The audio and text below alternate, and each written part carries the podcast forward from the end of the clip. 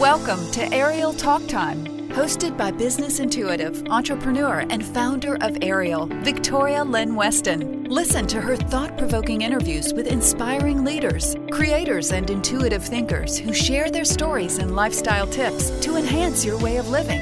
And we're inviting you to join our conversation. If you like this interview, please post a review on iTunes or Stitcher. Hello, everyone. Thank you for tuning in. Before I introduce my guest, I want to give a shout out to Studio Carlton. They are the producers and developers of custom Alexa skills. For those of you who are looking into the future, and who isn't, developing a custom Alexa skill that meets your customer needs can be an effective way to support your business mission. If your business is considering entering the voice market, a custom Alexa skill could be a perfect jumping off point to expand your brand and gain recognition on a innovative voice platform. Go to studiocarlton.com, learn all about it. And if you want to reach out to them directly, then send an email, partner at studiocarlton.com. Let me ask you a question. Have you ever been told to just relax? Of course you have. We all have. But sometimes it seems impossible, doesn't it? Well, you're not alone, and I'm certainly not alone. Well, my guest today is Dr. Loretta Breuning, and she is going to talk to us about the seven habits of a healthy brain. April is Stress Awareness Month, so it's a perfect time for all of us to check this out and manage our anxiety so we can lower our stress. Loretta, it's a pleasure to have you here, and I want to introduce you formally as Dr. Loretta Breuning. You are the founder of Inner Mammal Institute and the author of a brand new book titled Tame Your Anxiety Rewiring Your Brain for Happiness. There's a lot I want to dive into, but the first question I have is what is anxiety and is it a disease? Humans have had anxiety since our species began, and the idea of labeling it as a disease is not necessarily good for people because it leads people to the expectation that somebody else is going to cure it for you. And if the first practitioner doesn't cure it for you, then you've gotten bad service and you should look for another. And so what I'm offering is an understanding of the deeper origins of anxiety so people can sort of feel comfortable with it and not see it as a crisis. Uh, despite the fact that it's the chemical is designed to make you feel like you're in a crisis. So that's the complication. Hmm. And what kind of chemical is anxiety? So the one I talk the most about is cortisol. Um, some people talk about adrenaline, and we can discuss that. But uh, cortisol is the chemical that evolved to create a sense of urgent threat. So, for example, I mean, it's so cool. Like when a fish swims into water that has very little oxygen, the fish's cortisol turns on, and it finds new water. It's like urgent threat feeling. Mm-hmm. Uh, when a reptile is under a rock hiding from predators, but then its body temperature falls too low, cortisol says, You're urgently threatened. You've got to go out in the sun and warm up, even though you're scared. So, um, cortisol is the threat chemical that helped our ancestors do what it takes to meet their needs. Hmm. So cortisol also is like something that gives us an urgent feeling. If we're in the car, we're running 15 minutes late for an appointment, and we get yeah. that urgency, that triggers the cortisol. Exactly. Now, consciously, you don't think you're being um, chased by a predator. So here's how it works. Cortisol builds neural pathways. So when you were young, you were born with no neural pathways. Our pathways are built from life experience. So whatever made you feel threatened when you were young built pathways. So when you're late for a meeting, then you, let's just call it shame. Like, oh, I'm going to shame myself. I'm going to mess up. And that's an old neural pathway that's turned on or whatever past distress that you're turning on with a new situation that's similar because our brain evolved to warn us so that we don't touch a hot stove twice. Hmm. Okay, so we got this urgent thing going, and, and people are rushing to get to their appointment and that. Is it possible for people to be addicted to cortisol? Oh, that's a really good, good question. Because that sometimes, you know, being that urgent feeling can be exciting. Yeah. Okay. So this is such a big question. So I'm going to just maybe divide it into two parts. So one is adrenaline versus cortisol. And the other is the, um, so our, our brain seeks rewards. That's how our ancestors survived by seeking reward. So how can feel ba- uh, feeling bad seek a reward? Maybe because you think that just on the other side of this emergency is a reward, or one way of looking at it is, putting out fires feels good. Relieving a threat feels good. It feels sort of heroic. It tells you this is what I need to focus on right now. But another whole separate explanation is not that it's addictive in the sense that it's rewarding, but that your brain chemistry, okay, your, the electricity in your brain flows into the pathways you have until you build new pathways. So your cortisol pathway is huge because our brain evolved to prioritize threat over reward because a threat can kill you really fast. So your brain just goes into that threat circuit so quickly because the circuit is so efficient. Whereas if you have a different explanation of the situation, like a, a simple example, if I'm late for a meeting and I tell myself, well, half the time I get there and the meeting hasn't started yet anyway. Yeah. Or maybe I'll learn something by being late for this meeting. Maybe something good will come out of it. Or, you know, so, so you give yourself another explanation. But that other explanation is a new pathway in your brain and new pathways are not well developed. So it's hard to get the electricity to flow there. Interesting. Sometimes I see that urgent feeling um, is a challenge, and if I'm I'm one of those people that I'm never late, and I'm always on time. And I like to be 15 minutes early so I can kind of regroup and all yeah. that. But there are those moments in life where the traffic is, you know, can create, uh, you know, a, a concern about being, you know, late. And but then I'll I'll tell myself, well, this is a challenge, you know, and I can be there earlier. I can figure out take a different route, and I can actually be five minutes early. So I end up seeing urgency as as a challenge sometimes. So that cortisone, am I using cortisone then, and then something else? Uh, yeah, yeah. So, and by the way, it's cortisol, not cortisone. It's okay. um, totally different, unfortunately. um, uh, court just is a, is sort of meaning the outside layer of something, actually. Okay. Well, good. so, I didn't know that. Um, so what you are doing is what um, therapists would call positive reframing. And that's great. And what it does is stimulates dopamine. So dopamine is the brain chemical you get when you expect a reward. So you're basically, oh, and then serotonin, this is complicated, but when you feel yourself in the position of superiority, which is very taboo, but our monkey brain is always seeking the position of superiority and strength. Let's call it strength. So you're saying, I am building my strength by managing this present crisis. And your brain rewards you with serotonin, which is fabulous. Very interesting. Well, let's go on to this question. How is everyone's experience with anxiety different, and how does our brain wire itself from its own experience? Very good question because you know some people love roller coasters and other people hate roller coasters, right? Simple example. Right. So um, uh, we're all born with billions of neural pathways, but almost no connections between them. Almost the only skill we have at birth is crying, and crying is a big surge of cortisol and um, animals don't really cry, but um, humans are born more helpless than all other animals. And so helplessness and desperation is sort of like our first behavior. And then as we gradually learn more skills for meeting our needs and soothing ourselves and expecting rewards, but then we discover new challenges. So each brain is wired by its own challenges. So neurons connect when cortisol flows. And the most mind blowing example I heard of that, um, I heard this story of a girl who had a panic attack whenever she heard laughter. And it turns out that she was in a fatal car accident. She was in the back seat of a car and she was laughing and partying at the moment of impact. Oh my and gosh. she yeah, and she ended up in a in a coma and when she woke up from the coma, she was told that her friends were dead. And so her brain, that was a huge amount of cortisol, right? So her brain built a connection between whatever was happening at that moment and the, the, the pain.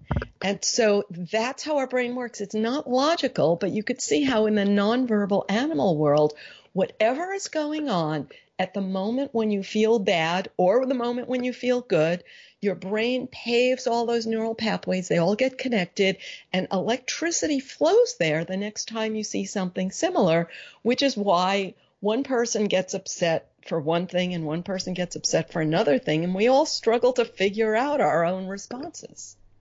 Very interesting. Well, what are the seven primary taming tools, building power over our brain chemistry to rewire responses to stress? I see it in, there were seven in my book, but I see it very individually. And so each individual, I call it stocking your pantry with taming tools. And I say build the well before you need the water, which is to say we can build neural pathways to soothe ourselves. But if you wait until that moment when you're feeling a panic, then you're going to say, no way, I'm not going to do that. But you can do it in advance. So some examples. So the big one is to know that cortisol is metabolized in a few minutes. And so in an hour, most of the cortisol is gone from your system. But while it's in your system, everything looks bad. So every alternative thing you think of doing about, you're only going to see the bad side of it. So you need to do something fun when your cortisol is surging to give it time to metabolize. Otherwise, you'll just trigger more and then you'll be in a loop because more cortisol will trigger more threat seeking, will trigger more cortisol. So how can you do something fun? You need to have like an advanced plan of this is what I'm going to do when I feel bad. And when you have that advanced plan, um, you may think, well, nothing is really fun or I, I don't have the opportunity because I'm at work. But you can plan activities that you can do anywhere that can um, give you time that your mind and body are focused on something that's not threatening. So if you think I'm going to go for a walk, but while you're on the walk, you're just angrily thinking about he said, she said, then that doesn't work. Or if you're going to do yoga, but then you're thinking about how you hate your body, that doesn't work. So this is a time to actually do something you like. Can cortisol kill you? If we have too oh, much of it, you're saying like if yeah. we give this double dose, I could just visualize, you know, maybe men in particular, you know, having more testosterone, they might get more cortisol in their system if they're, you know, mm-hmm. threatened or worried or whatever the triggers they have like that. But can you get too much of it? Oh yes, yes, yes. And um, there is a lot written about um, what is generally called stress disease, and it's the physiology and, and it's still being researched and it's controversial, but I think it causes physical tension and the physical tension makes it harder for your body to repair and to eliminate, um, things that should be eliminated and renew and replenish. But um, let's talk about the difference between cortisol and testosterone. Okay. So it's so fascinating in the animal world. We've all heard that cliche about a gazelle being threatened by a predator. Now, a gazelle will never attack the predator. So very few prey animals will attack their predator. But when they do attack, in those rare instances, testosterone is what causes it. So testosterone is, in human language, we could say anger. It's that feeling that I'm not going to run away. I'm going to fight back. And an animal brain is very smart about when it fights back because it wants to survive. So it calculates its options, and most of the time, you're better off escaping the threat. So anger or fighting back is only when you're desperate. And so, on the one hand, you know, sometimes it's good, and sometimes it's just a sign that you're feeling desperate and you're better off without it. Very interesting. Very interesting. So, what about this rubber ducky method? So um, I got this from people who are computer science experts, and it's called the rubber ducky debugging method for debugging computer code. And I found that I was accidentally using it in my daily life. Oh. So when something goes wrong, you get out your rubber ducky and you put it on your desk and you tell it the problem. And in a couple of minutes, the answer comes to you, even though you tried everything. And I have this problem so often where I think I'm going to do some simple task um, online, usually some online thing that I think I'm going to log into, like updating my website, and like something technical goes wrong, and I've tried everything, and I'm so upset. And frankly, I sort of make a groaning, sometimes screaming noise, and my husband hears it, and he comes running. And I tell him the story, and I'm so frustrated because I know that my husband doesn't know this tool and he's not going to be able to fix it. And yet, while I'm telling him, I think of the answer. And then I'm embarrassed because I was like so upset and wasted his time. And there was the answer right there, but I totally didn't know the answer when a minute ago. So somehow verbalizing your stuckness helps you suddenly see the solution. But isn't and, that like intuition, though? I mean, the whole idea of what you did was you stepped away from the problem and you started thinking about something else. And in your case, you were sort of expressing the problem, and then the answer came to you. Yes, exactly. Exactly. But um, so often people think, oh, I need someone to talk to. I need someone to understand me. And then they're frustrated that other people don't understand. But what I've discovered is every problem is so unique that no one's going to understand completely. And when you look for someone who can help you, then sometimes you just get frustrated because they give you a different view and they didn't understand and you're wasting time with their view. So I guess I feel like the rubber ducky helps me accept that my problem is unique and this urge, this longing for someone who has all the answers is that's my inner child, my inner mammal wanting um, protection. But really, it's you know what you said is is it, what is intuition? It's your mammal brain and your um, verbal brain needing to work together. We have two brains because we need both. Oh, very interesting. Very interesting. Well, let's get on to some fun stuff now. You just finished this book, Tame Your Anxiety, Rewiring Your Brain for Happiness. Now, we talked about cortisol and we talked about the stress and some of the things that are associated with that. I want to know about the how what makes people happy?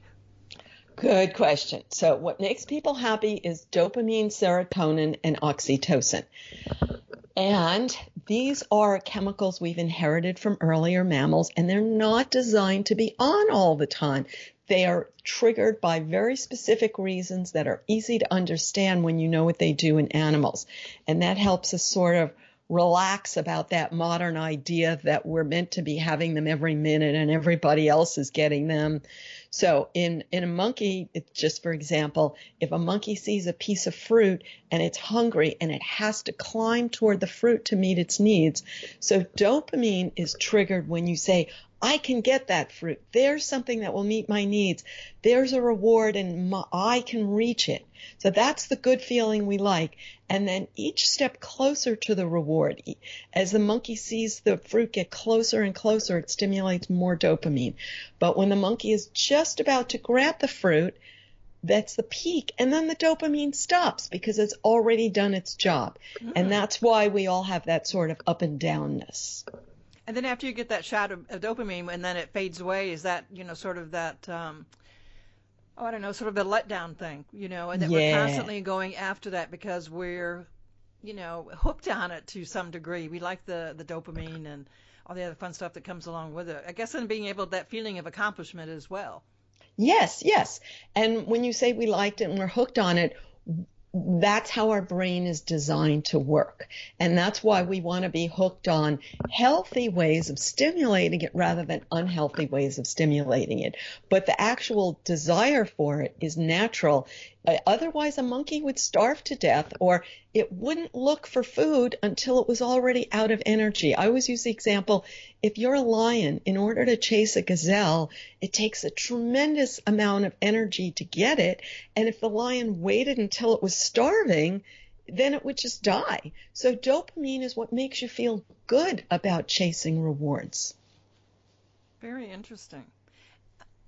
I was trying to think, what are some other ways that we can trigger dopamine in addition to that to for food or for accomplishments mm. and, and, goal setting. Is that is there another way that dopamine is can we, we can trigger it while we're sitting at our desk looking at a computer? yeah, isn't this the challenge of life, right? um, and this is why people often have that treadmill feeling.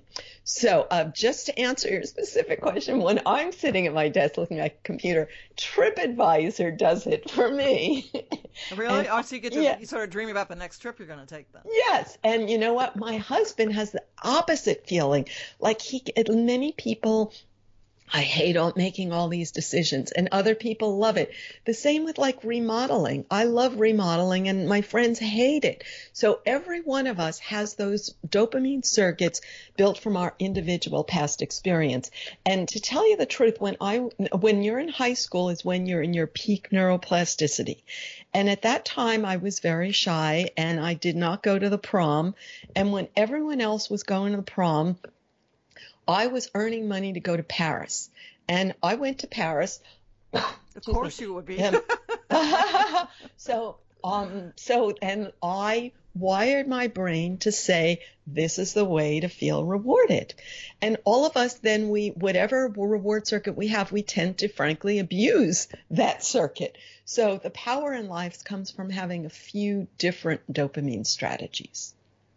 I was thinking about the dopamine and that, and I was thinking about when I posed the question about how can we sort of trigger dopamine and feel happy while we're stuck at a computer doing work, whether it be like yourself writing a book or whether oh. it's me looking at other, you know, yes. web pages and designs and different things like that. And sometimes yes. I'll find myself, and I do this, you know, frequently. I could be working on a project, and then I think, oh, I'm gonna go look at luxury real estate, or and I look at how homes are decorated. And then when you express that, that was my way, my body needing dopamine and telling me, or my brain rather, saying, hey, go look at this and get a hit of a dopamine, then go back and finish the project again. Or I look at yeah. food recipes or things of that nature. But I, I just do it like in the middle of it. And I guess in a way, it's it's yeah. my brain saying you need something to keep on going or to keep you, uh, you know, focused or whatever. That's a great question because, um, as you know, some people consider themselves um, ADD and uh, or feel like they're distractible. So let's talk about how a person can get dopamine while being on task, because you probably use this tool with restraint and get some work done. But let's say a person feels challenged of like, well, then I'd be on that site all day and never get any work done. no, I so. So one way I do it is um, everyone can choose like the time window that they think is realistic. So let's just say a half hour. So if you can have a half hour of totally focused effort, that's really good. You're going to get something done. So don't try to view your life as like endless burden, but say, what can I do in the next half hour in which I'm going to feel sense of accomplishment and then give myself a small healthy reward. And the small healthy reward, although some people would use perhaps a cookie and then sit more at their desk but you need to get up. Okay. So even if you're getting up to get the cookie, I, you know, I mean, not that I'm, so um, divide your work into small chunks and have it a chunk that's an end in itself so you can feel a sense of accomplishment by the end of it. Start out with a specific idea of what you're going to get done, celebrate that you did it, and then move your body. Very good. But I like the idea that your brain, subconsciously or otherwise, is telling you that you need to do this. You need this. Um, yeah. This expression, this you know boost of you know positive happiness and so on and so forth to, and then go back to do the the mundane kind of work. Well, tell me how anxiety, what anxiety is exactly, and how to handle it in all forms, such as like in our relationships, whether it's personal or professional, parenting or careers and all that. So, give us a little hint. Sure, sure. Uh, so first, um, I'm going to give you my perspective, and I guess I should give you the medical disclaimer, right? So whatever's the usual medical disclaimer that everyone can seek medical advice in their own way. Sure. So if we look at the animal origins of anxiety, like if a monkey sat around saying, "Oh, somebody might eat me," then that would trigger so much cortisol that the monkey would undermine its own survival skills. So what what would be in like if a gazelle said, "Oh, I'm I'm gonna uh, be surrounded by lions forever. So what's the good if I just escape this lion? There'll be another lion. So, so that kind of, that's what the verbal brain, the human cortex can do because we can anticipate the future. We can anticipate every possible thing that may go wrong. And that's the circuit. So let's just say that our brain has evolved to rely on expectations. You know, before it invests energy in your next step, it has to have a positive expectation. So if you're generating negative expectations, you're triggering cortisol, you need to shift to a positive expectation, which again, it's just a circuit. It's just a chemical. So let's say that everyone has negative circuits with negative chemicals. So how do you steer from those negative circuits to a positive circuit? So I think of it like an analogy of building an exit ramp to say, okay, I'm on the negative highway now, but I'm going to build exit ramps to get onto a positive highway. So first you have to build the positive highway and then you have to notice that you're on the negative highway and say, okay, I'm going to take the exit. So a simple way of thinking about this, uh, let's use a very simple example. Person who's smoking, if they tell themselves, don't smoke, don't smoke, that doesn't work because it just reminds them to smoke because sure. your brain hears the word. So instead, it's like, what do I want to do the next time I have an urge to smoke? And let's talk, you also raised, um, let's talk about social anxiety because often our negative feelings are triggered by social circuits, circuits we built from social interactions in the past. Frankly, because our lives are rather safe and we're safe from physical harm, which is why our brain exaggerates the threat of social harm because we're safe. So we have all of this threat equipment to look for social threats. Another huge aspect of this, our ancestors evolved to live in tribes or troops or herds. And in the modern world, that's frowned on. So we're expected to feel comfortable in every group and leave one herd and view and, and join another, to leave the herd behind and be on our own. And that has dopamine rewards and serotonin rewards, but it doesn't stimulate your oxytocin because that's the herd chemical, the bonding chemical. Mm-hmm. And so when you leave the herd, you feel like it's a survival threat. And when you hear animals making noise, what they're often saying is, I'm here, where are you? I'm here, where are you? Because we feel like it's an urgent survival threat when we're not with the herd. So that's a big part of it. Very interesting. So let's go back and talk about the happy brain, the happy, healthy brain. What are the seven habits to building power over our brain chemistry?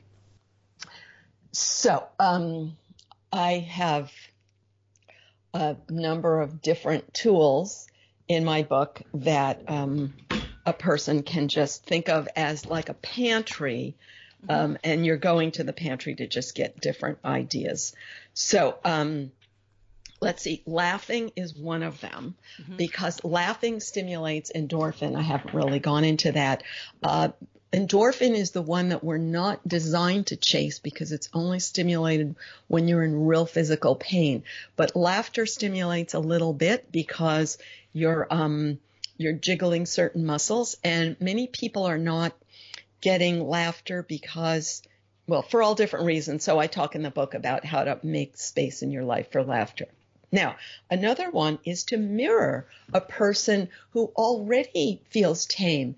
Um, if you see a person and you say, wow, they seem so cool, and sort of watch what they're doing, and you actually have mirror neurons that will take that in. So that works subconsciously. So another is to use your mind and body together. And a fun way of thinking about that is the sort of the cliche of people at an Alcoholics Anonymous meeting who are knitting. And I've used this myself, you know, crocheting. So somehow, you know, using your, keeping your hands busy. So another one is variety. And a simple, like a very simplistic example would be, putting a different salad dressing every day or something. Just like if you're trying to lose weight and you're feeling like sort of dreary, find ways to put variety into your life because variety stimulates dopamine for an interesting reason that um, when an animal seeks a rare like a food that's not available all the time that supplements the nutrition. Like if they're always eating X and then they say, oh, look, there's Y, so they get better nutrition. Um, so uh, one is reward yourself with free time. I think a lot of people like what they want more than anything is just a minute to rest, and yet they don't give it to themselves. So I don't know if I've done seven yet, or should no, I keep going or not. When you were talking about variety, though, I always um, talk to my own clients about, you know, like to stimulate their own intuitive uh, voice in them is, you know, familiarity. If there's some quote, familiarity breeds contempt kind of thing. That you know, if you do the same thing day after day after day, you're never going to see what's really there. Even if you're in the supermarket, you go down the same pickle aisle and, the, and you see the same, you never really see it. And then we get in a panic yes. when the grocery store shuts down for 24 hours and you go back in and they have rearranged everything and you're in a panic. well, then you're forced to rely on your intuition to figure out where did they put, the, you know, the dill pickles or the olives and that. Well, in the same vein, when you talk about variety and and doing different things, I always recommend people to to you know take a different route to the office, whether yeah. you're walking or you take the same road you know, yeah. down there to a different path because you won't believe you could helps you connect spiritually. Maybe like you're saying that dopamine, you get to see, see something beautiful yeah. that you wouldn't have otherwise seen. You know, a yeah. tree flowering or the sun and da da da da. So yeah, I think variety is important for just human.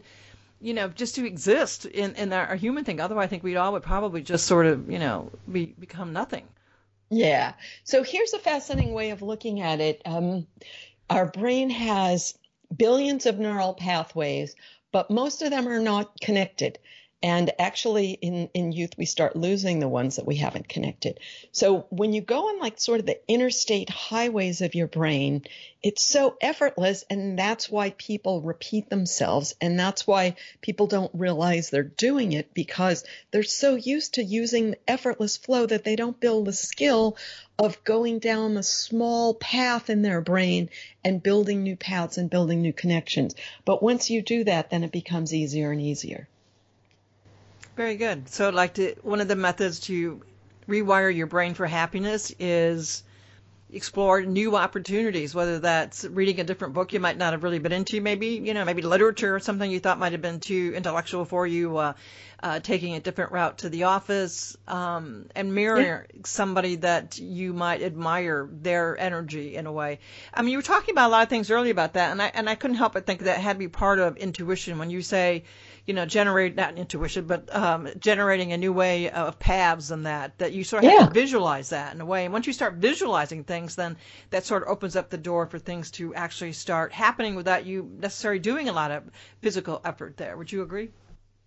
Yes, absolutely. And you're just visualizing that your brain has like lots and lots of pathways, but most of them haven't been developed.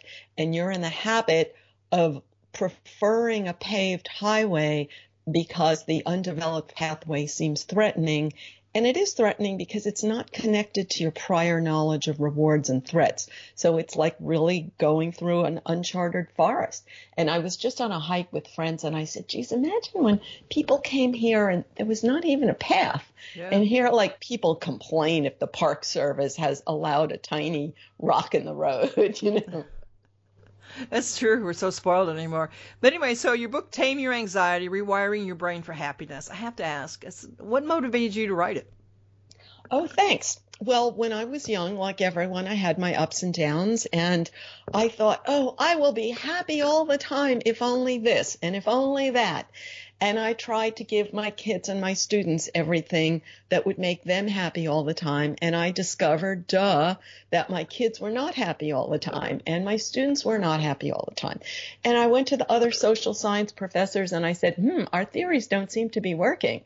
And their kids weren't happy either.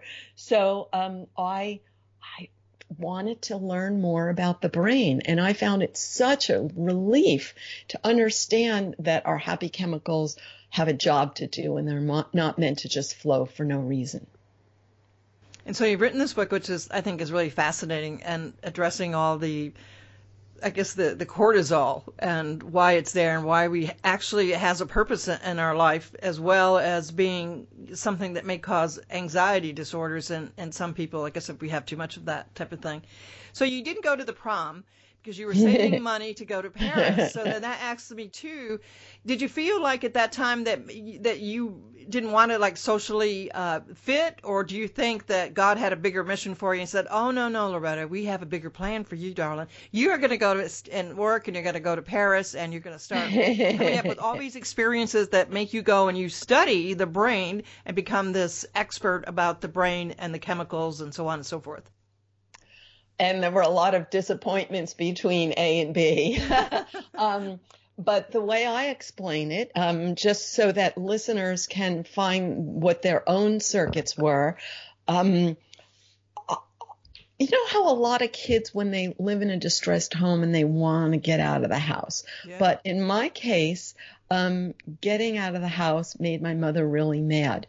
So I I stuck closer to home and I didn't build a lot of social skills. And then as I got, and, and when I was young, I learned that doing homework was one of the acceptable ways to escape from my mother. Uh-huh. So I actually, unlike most kids, you know, I like that because it was just something that protected me from her. Well, earning money was another thing. So when I was in high school, I was thrilled to have a part-time job because it got me out of the house in an acceptable way. And so I started feeling rich when I was a kid yeah. because I got to oh, keep them. a wonderful feeling, isn't it? When you make yeah. all that money, you don't have to pay rent, and there's just you know an abundance yeah. of it. and then I was in this French. I was put into a French class where they taught me that Paris was like the place where everybody was happy all the time, and so I put those those like random experiences. So any listener can figure out like the random experiences of when they were young. It's like oh so that's how i got to that and that and that. Very interesting.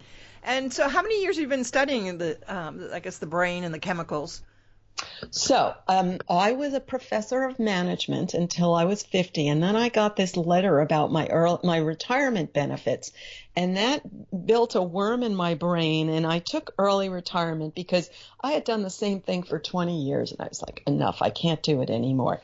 So I left, and I had the opportunity to start over. I started researching um, in uh, because I was interested in the animal brain, and then I wrote um, a lot of books, uh, started self publishing, and slowly they got commercially published. The first one was Habits of a Happy Brain Retrain Your Brain to Boost Your Serotonin, Dopamine, Oxytocin, and Endorphin Levels. And then after that, I had The Science of Positivity Stop Negative Thought Patterns by Changing Your Brain Chemistry. I guess I'll ask one final question on, on the happiness thing. Is there something, in addition, is there something that in our diets that help trigger some of these chemicals for the, the better? Or is it just constantly, yes, as you described earlier, creating a paths visually to, you know, to go towards something more positive rather than, you know, a negative anxiety type of thing? I know there's a lot um, said about diet, and if it works for people, fine. But frankly, these chemicals are made out of protein and mm. fat. Mm. And so it's maybe not what people want to hear protein and fat. And sleep is huge. I think you make the reserves of the chemicals while you're sleeping. But um, one other thing that um, I, I really should have mentioned when I said that animals are competitive, they are mammals are hierarchical and this is why we drive ourselves crazy. It's really important to know. And I wrote another book on this called I Mammal. So animals actually have status hierarchies. And any energy they have left after they've found food, they waste, they invest it fighting for status. Mm. And that's what it's so easy to see that that's what people are doing. And when you know that your mammal brain does that, you can just relax and say, you know, it feels urgent because of my mammal brain, but I know that it's not really urgent. But in the mammal world, your genes will get wiped off the face of the earth if you don't get enough status to get mating opportunity. Very good. Well, I have to say this has been an insightful and interesting conversation, and I encourage everybody to go read your book, Tame Your Anxiety, Rewiring Your Brain for Happiness. Even if you're already happy, you can always be happier and, and learn about what the, those drugs, I guess, the, the, not drugs, but what the chemicals do in our, in our physical body and why they're there and the purpose they serve. And you can buy this book, I guess, anywhere, particularly on Amazon. And what is your website? I'd like to encourage people there to go visit that as well. Great. Um, innermammalinstitute.org innermammalinstitute.org and there's information about all of my books and I also have free videos that explain this in a very short and fun way. Great. It's been a pleasure. I appreciate your time. Thank you so much. Tune in next time, as there's always something new to learn on AYRIAL Talk Time. If you're a professional lifestyle consultant looking to expand your brand, gain more recognition, or to be featured with an exceptional group of inspiring professionals, join AYRIAL. Visit ayrial.com